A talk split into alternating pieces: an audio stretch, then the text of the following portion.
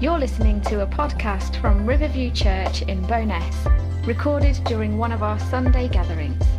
For more information about Riverview Church, or service times, or contact details, go to riverviewchurch.uk or find us on Facebook at Riverview Bowness.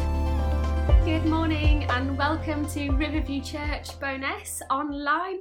It's so good to have you here with us, whether you're part of our church family already or you're joining us for the first time as a visitor. You are so, so welcome to be here with us today.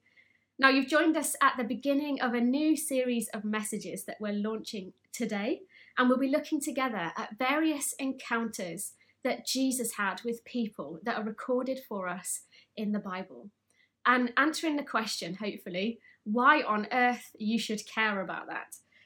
We're going to look together at what those encounters mean for, for the people then and what they mean for us now.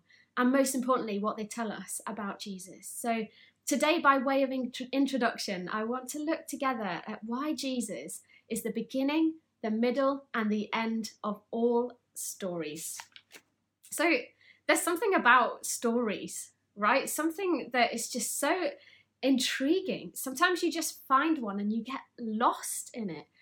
It stays with you, it somehow becomes a part of you. And, you know, for me, one of the stories that I really love is the Lord of the Rings trilogy. Now, I know some of you will love that too. Some of you will just be like, what? No way. But I find it incredibly epic. I find it really, really absorbing and exciting. And I love reading them again and again. I find more every time I read these stories.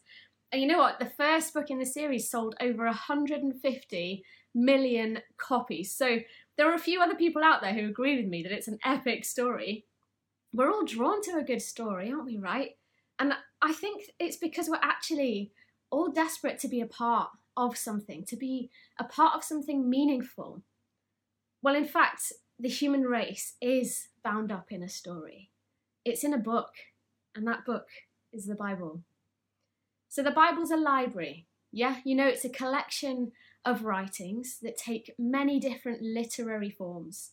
You've got historical documents, you've got poetry, you've got letters, you've got songs, you've got eyewitness accounts, you've got speeches, and they've been chosen, collected together, and bound together as one book. Why? Well, because amazingly and by design, even though written across centuries and from various cultural backgrounds, languages, places, people, they come together to tell one consistent and beautiful story. But the Bible wasn't written just to tell our story. Believe it or not, you and I are not the central characters, and it doesn't revolve just around us.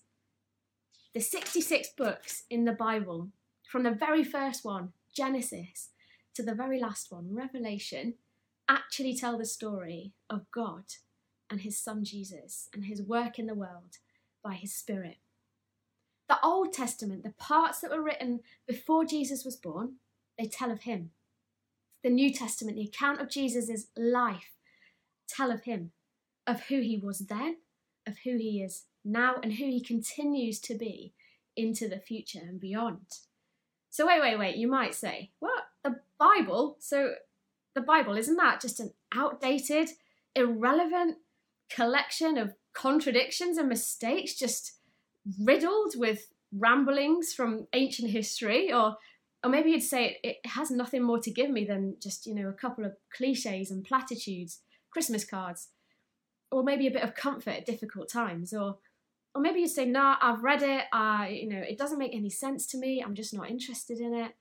Or perhaps this morning you treasure the Bible, you love it, but you're not quite sure how it all hangs together. Well, this morning's not about discussing the reliability of the text, uh, how accurate it is there, which, by the way, is way more reliable and accurate than maybe you've been led to believe. And for that, I can recommend really helpful books for you that we can put in the comments at the end of the message. This morning is simply an opportunity for you to get a window into the greatest story ever told and to see that you get a part in it too. The thing is, we're all caught up in this story, and you can either embrace it or you can ignore it, but you cannot change the fact that you are a part of it. If you embrace it and you decide to find out what it's all about, then it'll be the greatest adventure of your life. I promise you.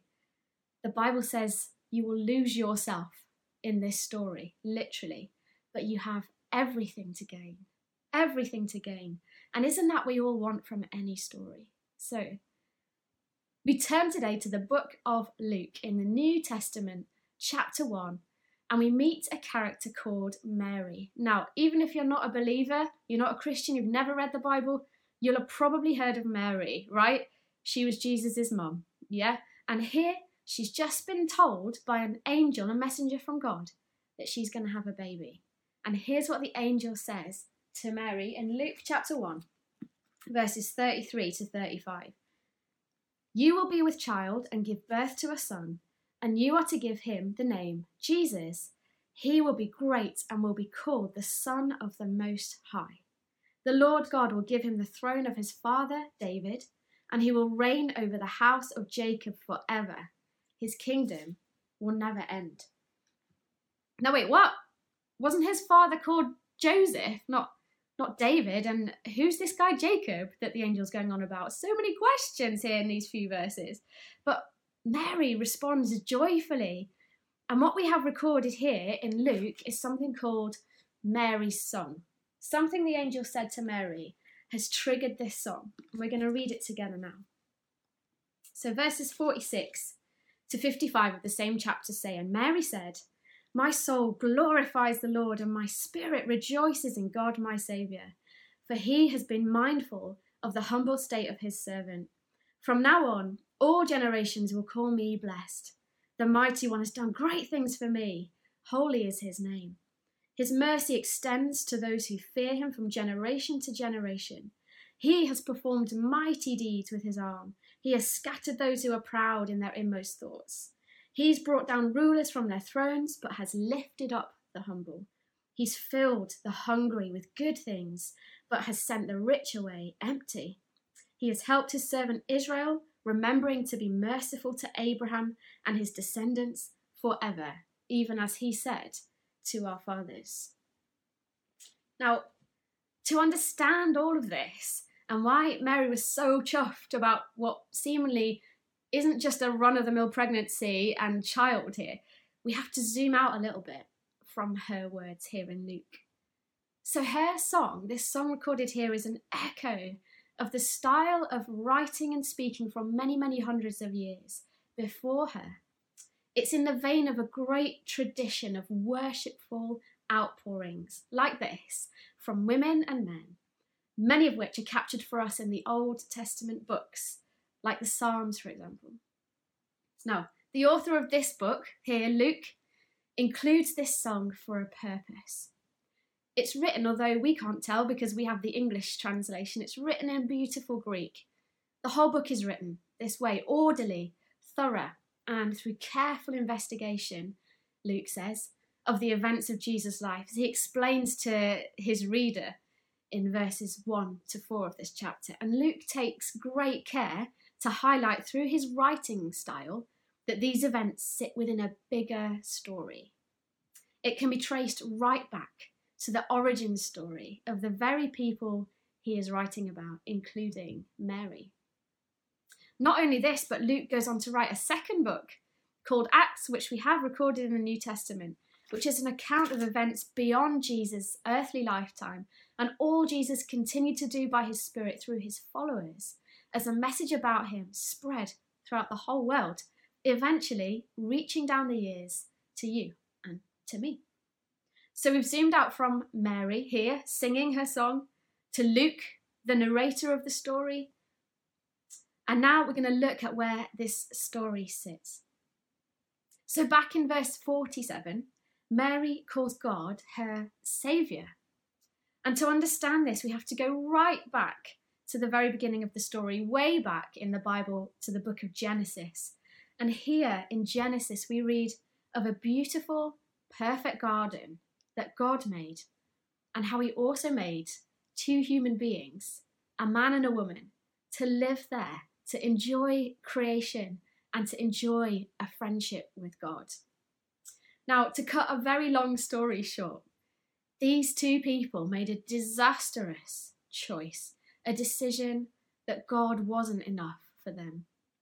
They chose to trust in their own way, and they broke the beautiful relationship with God that they were destined and designed to have. They broke the perfection and the ease of life that they had in creation. They lost their own sense of identity and purpose, and they handed down to each generation afterwards an inheritance of brokenness. We see it all around us today, right? The evidence of a broken world, unable to fix itself through the generations, unable to find purpose and meaning, a shattered story. You sense it in your own heart too if you look hard enough.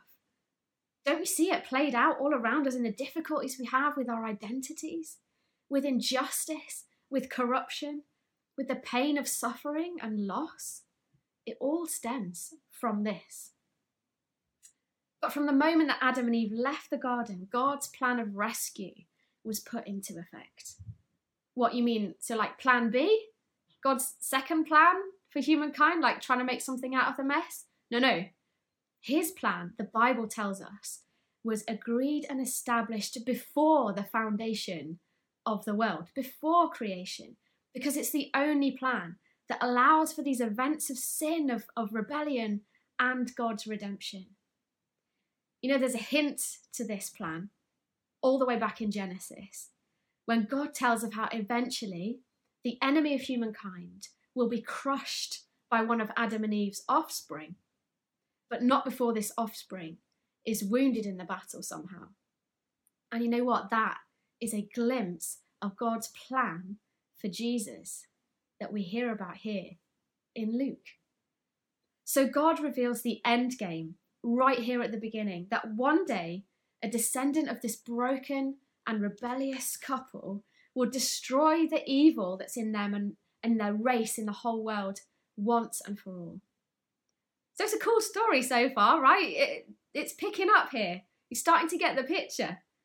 So we're going to fast forward down the timeline hundreds of years we're going to meet a really old guy called Abraham. And God speaks directly to Abraham, and this is what he says. This is in Genesis 17, verses 1 and 2. When Abraham was 99 years old, the Lord appeared to him and said, I am God Almighty. Walk before me and be blameless. I will confirm my covenant between me and you and will greatly increase your numbers. So God's promising Abraham he's going to be the father of a faith generation. Just as Abraham took God at his word and believed him, you can read the story here in Genesis. So after him would come a people of faith. Now, God kept his promise to Abraham. He had many children, many descendants, and his grandson, one of his grandsons, was called Jacob. Yep, that's the same Jacob whose house or family the angel told Mary about in Luke that Jesus would be the head of, this faith people belonging to God. Jacob was later given the name Israel, which means wrestle or struggle, a name which eventually is attributed to the whole nation of the people descended from him, the people of God, the people of Israel. Back in Luke, in Mary's song, you remember, she mentions them both.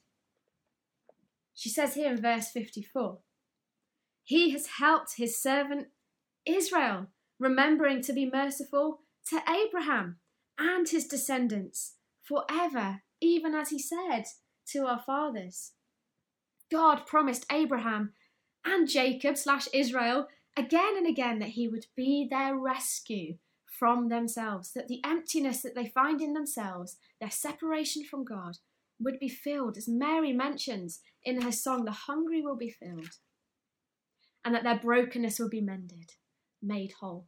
So, Jacob's family, his son, the famous Joseph of Technicolor coat fame, and his brothers became the heads of 12 tribes. The story continues, which grew into a great and innumerable nation, just as God had promised Abraham, right? Well, yes, but were these the people of faith that God was speaking about? Actually, if you continue to read it, the vast majority of the remaining books of the Old Testament are the story of Genesis repeated over and over, but just in new contexts. So, the story of God's grace and love towards his people, his goodness, his kindness, and then of their disastrous decisions, making that he is not enough for them. It has to be God plus, they say, okay? God plus my own rights, thank you. God plus my own wealth that I've gained for myself. God, yeah, God plus, but my own religion, my own religious ideas. God plus my own secret sin. And God, with patience and love, teaches the people how to belong to Him again. And the people with repeating patterns of behavior reveal their hearts to be always and constantly lured away. Even their greatest kings throughout history, like King David, the famous King David, can't fully escape the blackness of the, his own heart or lead the people into changed lives. So we're deep in this story now, and into the story of the people of God and their kings come the prophets, people who declare messages from God about the true state of events that are unfolding here. And the prophets sow seeds of a greater story being told. They call to mind to the people the original promise from the garden. He will crush this serpent's head and you will strike his heel. Stories and pictures and visions of a future where rebellious and broken hearts are made whole again, just like he promised. He says, I will restore you to health and heal your wounds. A new heart I will give you, he promises. You will seek me and you will find me, he says. And this great tide of events, told through the Old Testament story, strikes now against our passage in Luke today. And the wave breaks. So let's zoom back in, back to Mary. She's so happy. She gets it. She knows her history. She knows what God has said and she knows that someone is coming to save her and to save her people, Israel. The promises are coming to pass. Somehow, it's through the child that she carries, and it's all being done by God Himself. So let's read on a little bit here in this chapter of Luke of another song that's recorded for us after Mary's, a song which again echoes the styles of the writings of the Old Testament, but this time in the vein of those prophets we were talking about. It's a song by Zechariah, and he's a man related to Mary by marriage, whose own son, John, is destined to be one who will go before Jesus to announce Jesus' arrival and Jesus' mission on earth. And this is what Zechariah says in verse 67 onwards. Zechariah was filled with the Holy Spirit and prophesied, Praise be to the God to the Lord, the God of Israel, because he has come and has redeemed his people. He has raised up a horn of salvation for us in the house of his servant David, as he said through his holy prophets of long ago salvation from our enemies and from the hand of all who hate us, to show mercy to our fathers and to remember his holy covenant, the oath he swore to our father Abraham. You remember that one? to rescue us from the hand of our enemies, and to enable us to serve him without fear, in holiness and righteousness before him all our days. Did you notice what he said? Did you pick up the thread of the story there? The God of Israel, the people of faith, has come. He remembers the promise to Abraham and the words of the prophets, and he sees how God is going to enable the people to serve him without fear in holiness and righteousness. But how? If that's not worked so far, how? If the people are dead in their sin, how? Let's read on. Verse 76 And you, my child, this is Zechariah speaking about his son John, you, my child, will be called a prophet of the Most High, for you will go on before the Lord to prepare the way for him to give his people the knowledge of salvation through the forgiveness of their sins, because of the tender mercy of our God, by which the rising sun will come to us from heaven to shine on those living in darkness and in the shadow of death, to guide our feet into the path of peace. Did you catch that? Through the forgiveness of their sins, that original problem, that brokenness in the fabric of our being, that longing for purpose and wholeness, it's all going to be dealt with by Jesus, this light shining from heaven. From the very beginning of the story to the whole account of this people, Israel, struggling, wrestling with their own sin and with their own God, all through the prophets up to now. It's all been about Jesus, who he is and what he's coming to do, bringing light to darkness and life where there is death. Wow! Wow, what a story! It's even better than Lord of the Rings. but how? How is he going to accomplish this? Well, as we journey through Luke, through various encounters that people had with Jesus that Luke records for us, over the coming weeks in these messages, you'll see. Spoiler alert, it all culminates in Jesus' death on the cross and his resurrection to life and his continued life today and for eternity. So, where do you come into all this?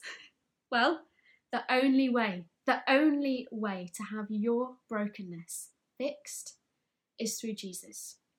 By laying down your hold on your life and releasing it all to Him. And His promise to you is new life. His promise to me is new life and a new heart for Him, lived by faith in His saving work, won for you at the cross by His death and resurrection. The death you and I were destined for, the ultimate separation from God that Adam and Eve chose originally. That separation that Jesus took on himself instead. It's his story for his glory, but it's also for your benefit. It includes you. And that's why the answer to the question, why should you care, is you should care because you need to know who Jesus is. And we invite you to keep following this story with us over the coming weeks, whether you believe it or not because it's the greatest story ever told. And you know what? It turns out to be a true one. So God bless you. Amen.